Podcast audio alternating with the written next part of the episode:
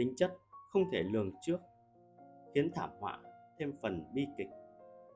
Và sự đột ngột sẽ luôn làm nỗi đau thêm phần khó chịu đựng.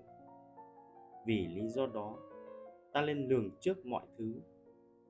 Tâm trí của chúng ta nên sẵn sàng trước tất cả mọi nguy cơ và không chỉ tính toán trạng thái bình thường của sự việc, mà tính đến tất cả những gì thực sự có thể xảy ra. Nếu như định mệnh muốn nàng ta có thể đạp đổ bất cứ thứ gì, bất kể nó đang ở vị thế đẹp đẽ ra sao. Trích những bức thư đạo đức của Seneca. Vào năm 64 dưới thời trị vì của Nero, một đám cháy đã xé nát thành Rome thành phố Lyon của Pháp đã gửi một số tiền lớn để cứu trợ các nạn nhân. Năm tiếp theo các công dân của Lyon bất ngờ bị tấn công bởi một vụ hỏa hoạn thảm khốc và Nero cũng gửi một khoản tiền tương đương để hỗ trợ các nạn nhân như một hành động đáp trả.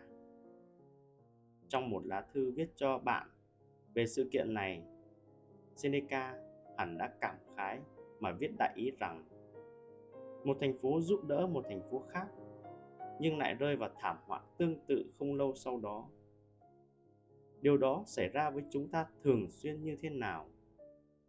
Chúng ta an ủi một người bạn khi người đó chia tay người yêu, rồi ngỡ ngàng khi mối quan hệ của bản thân cũng kết thúc.